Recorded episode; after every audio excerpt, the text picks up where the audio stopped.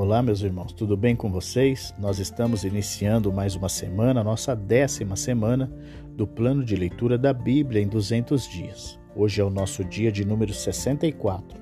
Nós lemos o segundo livro de Crônicas, do capítulo 12 ao capítulo 18.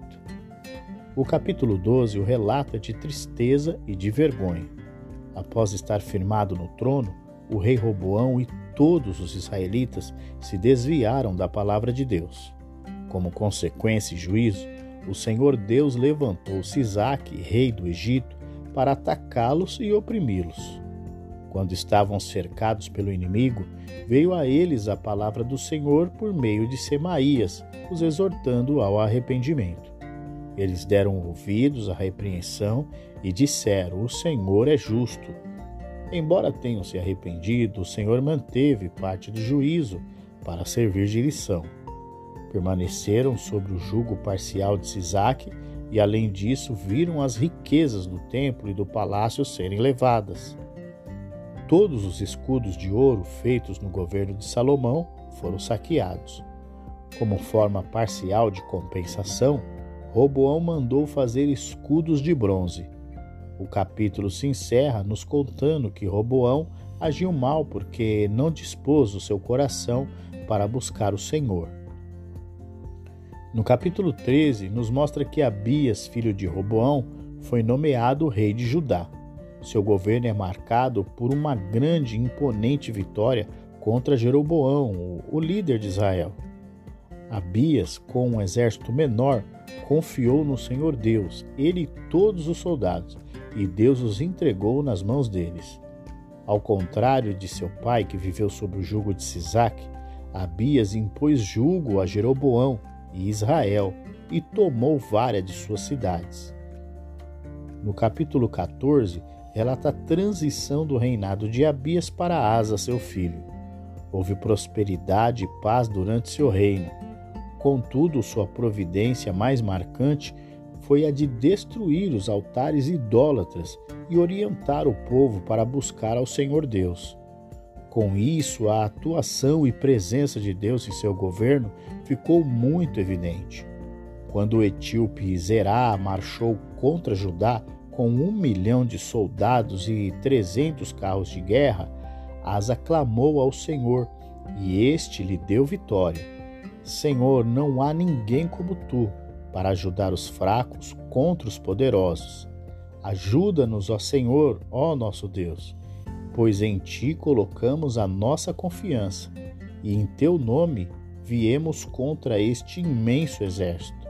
Ó Senhor, tu és o nosso Deus.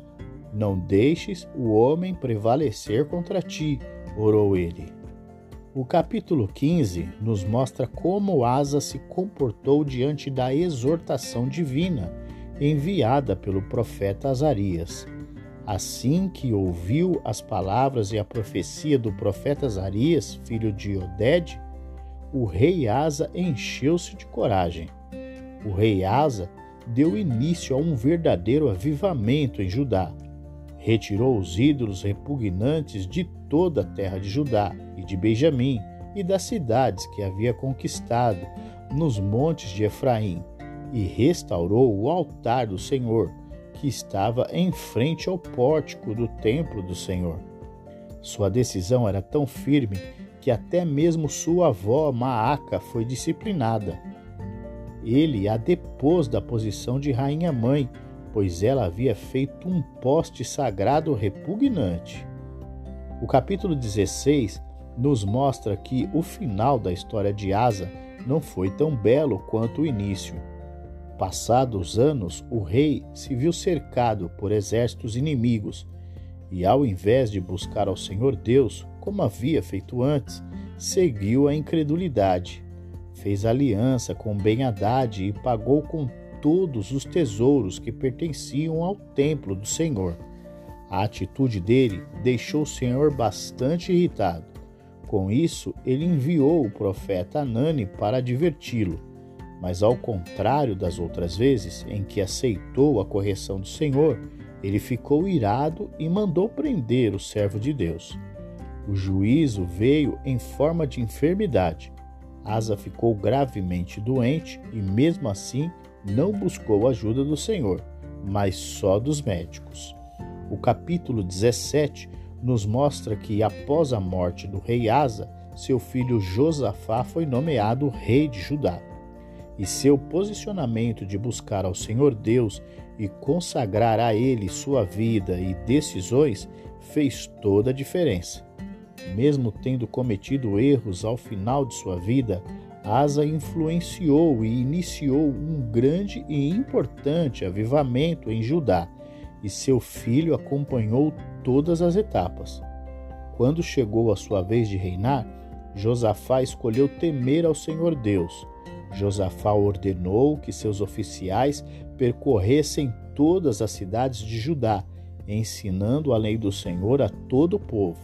O movimento espiritual foi tão impactante que até os inimigos ao redor passaram a temer ao Senhor Deus.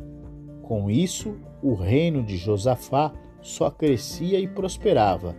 Desde Davi e Salomão, que não se via ninguém tão dedicado à palavra de Deus quanto a Josafá.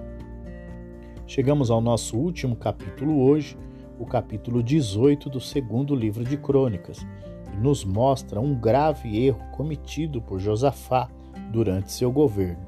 Ele fez aliança com Acabe, homem mau, incrédulo e inimigo de Deus. Acabe convenceu-o a unir os exércitos para atacar Ramote Gileade, mas antes disso Josafá pediu para consultar os profetas. Quatrocentos foram reunidos, mas todos eles diziam a mesma coisa que Deus entregaria os inimigos nas mãos do rei. Percebendo que não era Deus quem falava, Josafá perguntou se não havia mais ninguém. Foi quando Acabe mencionou Micaías, deixando claro que não gostava de ouvi-lo, porque suas palavras eram sempre contrárias.